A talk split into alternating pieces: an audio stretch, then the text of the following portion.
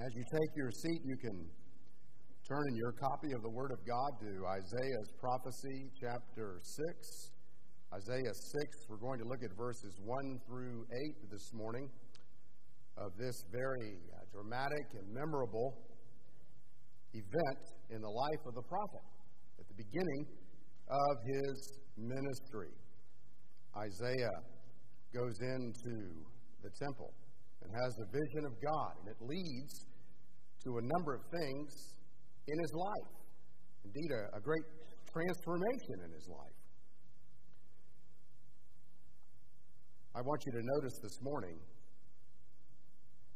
Isaiah's vision in verses 1 through 4, and then the conviction that it leads to in verse 5, and then the cleansing that Isaiah experiences in verses 6 and 7, and then finally, Isaiah's service as he volunteers to the call of the Lord to go and serve his God in verse 8. Let's pray together as we look at the word this morning. Lord, I ask now that you would bless our time of study in your word, and that, Lord, your Holy Spirit would speak to all of us of eternal things.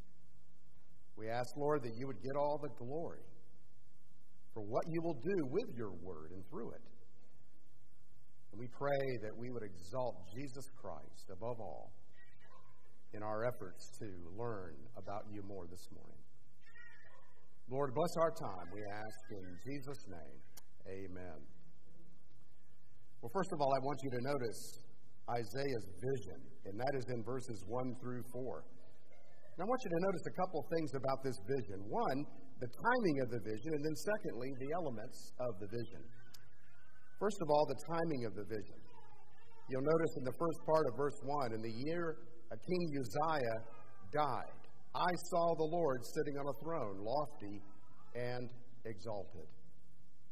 I think it's interesting that in the midst of a very difficult time in history, the Lord God Almighty gave Isaiah this vision. In the year of King Uzziah's death, King Uzziah reigned for 52 prosperous years. And King Uzziah died as a leper for flouting God's holiness when his heart was lifted up. He started off as a good king, but later on he got proud.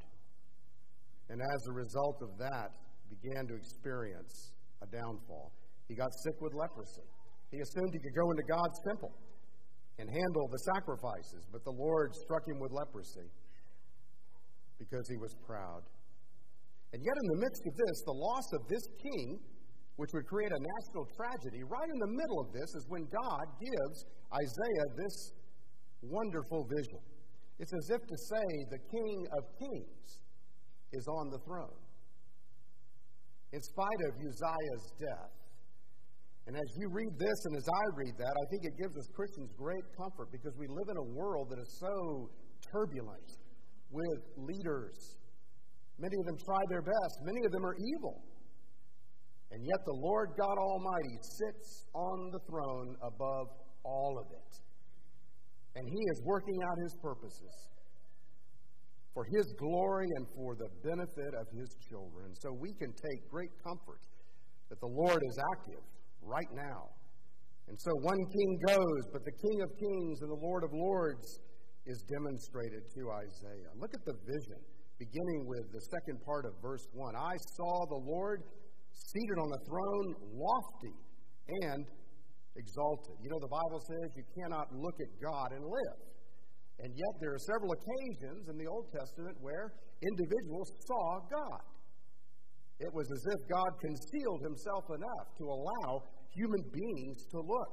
This happened in Exodus 24 on Sinai. Whenever Moses, the others went up on the mountain with the Lord, they had a meal with him and they saw God. We don't know what that was like. We do know that you cannot see God in his full glory. Otherwise, just like looking at the sun, it would kill you. The train of his robe filled the temple. It suggests that he is peerless. His greatness exceeds all others, and none can compare with him, this great God. And then in verse 2, he speaks of the seraphim. Seraphim were literally fiery ones. They were winged creatures. And in this case, they were manlike. They had face and they had feet and hands. And they stood above him. And the point of this description is to emphasize the holiness of God. God's holiness gives cause for these creatures to cover their face and to cover their feet because of God's blazing holiness and their creaturely service. These creatures don't have sin. And yet, as creatures, they are not the creator.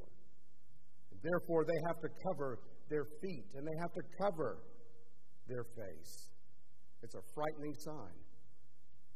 And they stood there and they engaged in what we call an antiphon. That is, they would call out to one another Holy, holy, holy is the Lord God Almighty.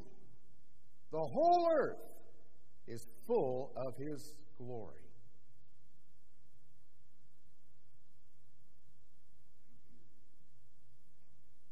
The praise centers around God's holiness as they say to one another, Holy, holy, holy is the Lord of hosts. You know, the Hebrew language uses repetition to express a superlative.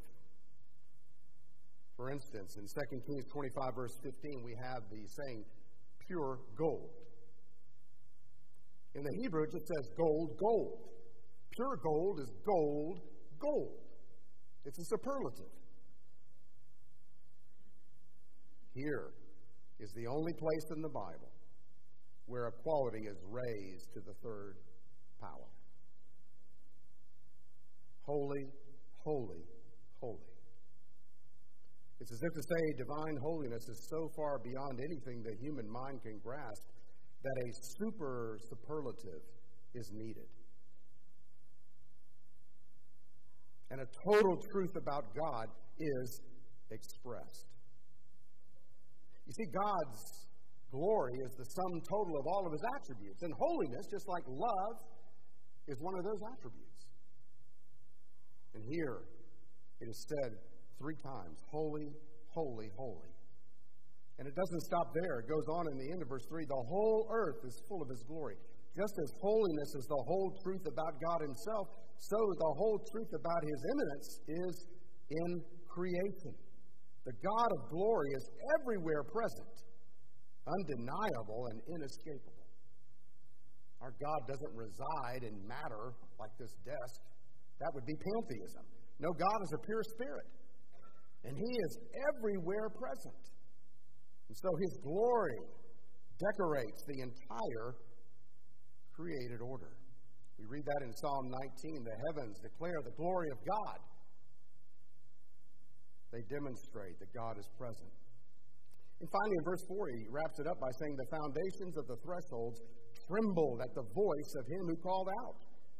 Communicates the customary reaction of the created order in the presence of the living God.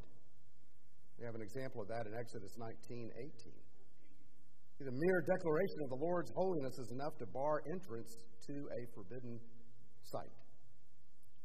And this description of God affirms the point made by Isaiah earlier in chapter 2, verse 11 and verse 17 that he is the high and exalted one, or he is high and lifted up, and no one else should be. So Isaiah has this vision. And you say, well, so what, John? People talk about visions all the time. Well, let me apply it for a second. Isaiah's vision should be your vision, should be my vision. You see, what Isaiah saw was unique and unrepeatable. However, the vision is recorded in sacred scripture so that we might partake of this same vision, not by sight, but by faith. By faith. Our entire experience with the Almighty is one of believing in Him and exercising faith in Him on the foundation of His Word. His Word is so important, as I mentioned to Mark and Alessandra in the baptism. His Word is our foundation. As Peter said in the passage we read, For you have been born again, not of seed which is perishable, but imperishable. That is, through the living and enduring Word of God. And so you see, the Word demonstrates these marvelous visions that men of God and women of God had. All that to say, you don't need to create a vision. You can participate in this vision by reading God's Word and by faith approaching Him so that the eyes of your heart, the eyes of faith, will be open and you would see what is on the written page. This is not something new, it's been happening for years. David did it in Psalm 63, verse 2. So I have looked upon you in the sanctuary, beholding your power and glory. David said in Psalm 27 4, One thing I've asked of the Lord that I shall seek, that I may dwell in the house of the Lord all the days of my life, to behold the beauty of the Lord and to meditate in his temple. This is a spiritual exercise.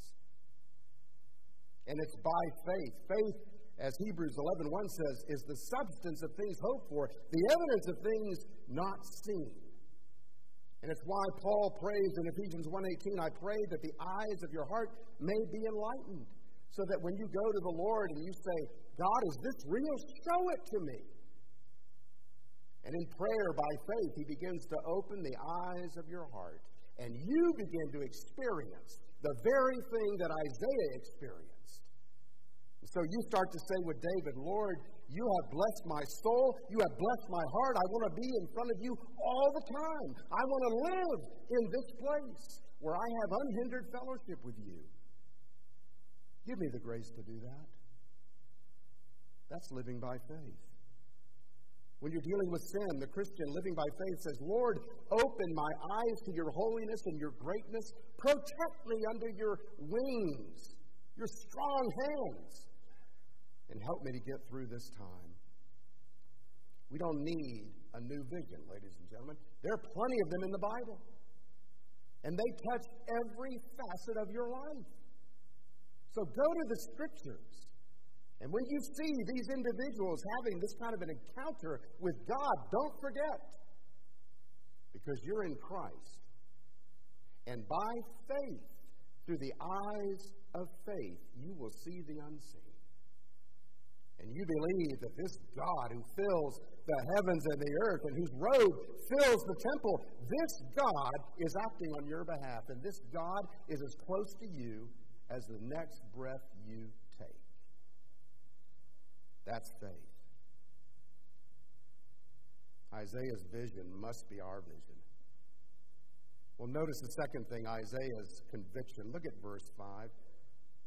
Isaiah sees this amazing vision, and he is stricken with a sense of his own sin and guilt and unworthiness. He says, Woe is me, for I am ruined, because I'm a man of unclean lips, and I live amongst a people of unclean lips. I've seen the Lord Almighty, the King, the Lord of hosts. It was not a new revelation of God that proved Isaiah's undoing. Just a realization of what had always been true a holy king and omnipotent Yahweh, the Holy One of Israel, to use Isaiah's title. Now, see, the big difference is it's personal now. It's personal. This is a vivid picture of a spiritual reality that God's holiness and all of his other attributes force me, forced Isaiah, forced all of us to see the great gulf fixed between us and him. The Bible says sin, bring, sin brings separation. This is the heart of regeneration. I don't mean to suggest that we should reenact Isaiah's experience, but that we should believe Isaiah's eyewitness testimony of God Almighty and subsequently realize how far short of God's glory we fall. That's what the Bible teaches. For all have sinned and fall short of the glory of God. Romans 3:23. We need a savior. You know, this is what we read about in Peter, or excuse me, in Luke. Luke chapter 5, that account when Peter told the Lord Jesus, Look, Master, we haven't caught anything all night, but I'll go out with you as we fish one more time. And they brought in that huge load of fish. And in verse 8, did you catch it? When Simon Peter saw that, he fell down at Jesus' feet, saying, Go away from me, Lord, for I am a sinful man. He encountered the holiness of God in the eternal Son of God, the Lord Jesus Christ. And he was stricken. But the Lord Jesus said, Don't be afraid. From now on, you'll catch men. He received Peter. He loved Peter. He converted Peter. And he used Peter in a mighty way. You know, when Isaiah says, I am ruined, the word means silenced. He was speechless in the temple whenever he saw this vision of God's holiness. I couldn't help but think about that this past week. You know, we preachers are people of a lot of words. We talk and talk, and we share and we teach. But you know what the real teaching and preaching is? It's not so much words, it's a changed heart, it's a changed life. And you have to be stricken with God's holiness. In other words, it's good. It would be good if many of us as preachers and teachers were actually silenced at times. That we stood in awe of God's holiness, that we really believe this great, glorious God is at work in human beings, and that He is opening hearts and lives by faith. And when we stand to give this word, we must never practice self advertisement. We must glorify Him and lift up Jesus Christ. It's good to be silenced. It's good to stand in awe of Almighty God because that is the prerequisite to truly ministering in His name. And it's not just true for ministers, all of us are called to serve in the body of Christ as Christians. All of us have gifts. And here is Isaiah, stricken with the holiness of God. And this shocking, life changing aspect of the vision was that Isaiah himself experienced a vivid and powerful and personal meeting with God that allowed him to have firsthand glimpse of the supernatural realm. Have you had that kind of experience? Have you ever been stricken by the fact that God is holy and sinless and I am a sinner? And there's absolutely nothing I can do to bridge the gap between me as a sinner and this holy God. No, God must do something. And you'll notice that's exactly what he does. Isaiah is convicted of his sin. He confesses, I'm a sinner, I'm not worthy, in so many words. But then comes about the cleansing. He doesn't even have to ask. The Lord moves in because the Lord loves the humble. He's opposed to the proud, but he gives grace to the humble. And whenever a man or a woman or a young person says, I'm a sinner, I have needs, the Lord God Almighty moves in. Look at verses 6 and 7. Then one of the seraphim flew to me with a burning coal in his hand, which he had taken with tongs from the altar. He touched my mouth with it and said, Behold, this has touched your lips, and your iniquity is taken away. Your sin is forgiven. Isaiah was undone. He was ruined. He was silenced. And you can see this was an act of God's grace. God's grace. The Lord simply moved with these tongs, a, a coal from the fire. We know from Ezekiel chapter 2 that there are coals in Ezekiel's vision. And they sit under the throne of God in, in Ezekiel's prophecy. These are most likely the coals that were taken. And they're not magical coals. What makes them effective is if they come from the throne of God. Just like when we baptize a child, what makes it effective is not some hocus pocus with the water, it's the presence of faith. It's the trust in Jehovah. It is saying, He sent Christ to be my Savior. And I believe with all my heart, from the tip of my toes to the top of my head, I believe with all my heart that my sin is forgiven. And that's what happened. Behold, he touched your lips, your iniquity is taken away, and your sin is forgiven. You see, sin has to be removed. That's what Jesus Christ did. And sin has to be atoned for. And that's exactly what Jesus Christ did. He came and died on a cross and shed his blood so that your sin and my sin might be absorbed and wiped out. And so that atonement that is, satisfaction and payment would be made for our sins. Isaiah was cleansed. The writer of Hebrews talks about the cleansing of your conscience. He was so cleansed from his sin that his conscience was free in order to serve. And it's a wonderful thing not to live with a guilty conscience, but to live with a sense of peace before a holy God. We can notice all these things happen and led up to Isaiah's service. He heard a voice of the Lord. This is the first time the Lord speaks. Whom shall I send, and who will go for us? Then I, Isaiah, says, Here am I. Send me. It's as if God says, All right, everyone, I have some things to say to the human race, and I need a spokesman. And not just anyone. I want someone who knows what it means to be forgiven. I want someone who knows what it means to have a clear conscience. I want someone who has stood in my presence, whose heart has been changed by my grace and mercy. And of course, that's Isaiah. He says, Here am I. Send me. You know, there are many people that engage in Christian service before they have a clear understanding of God's holiness, their own sinfulness, and the need to be cleansed and forgiven.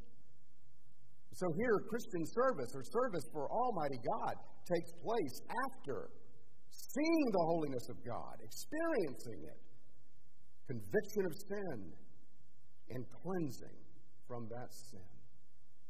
Now Isaiah is ready to serve. How about you? Let me challenge you with that this morning.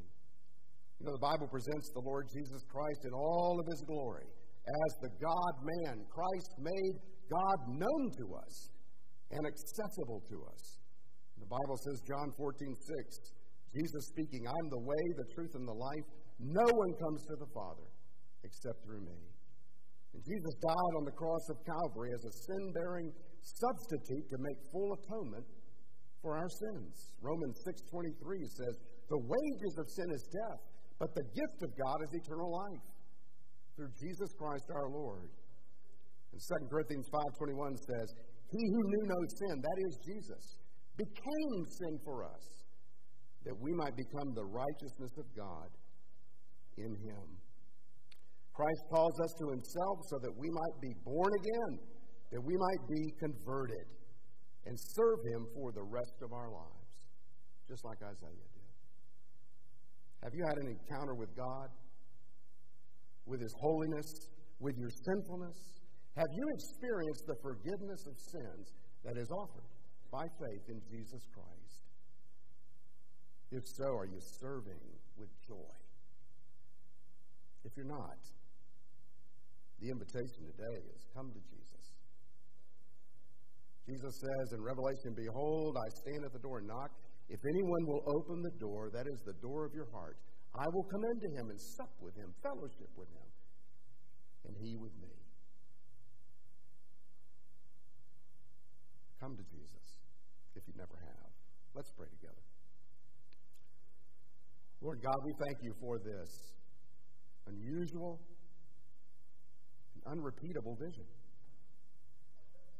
And I pray, Lord, that by faith all of us would take hold of it, just like every other vision in the Bible, that we would apply it to our own lives as a means, by faith, to grow closer to you and to experience what your people of old experienced, as we have it recorded for us in Scripture.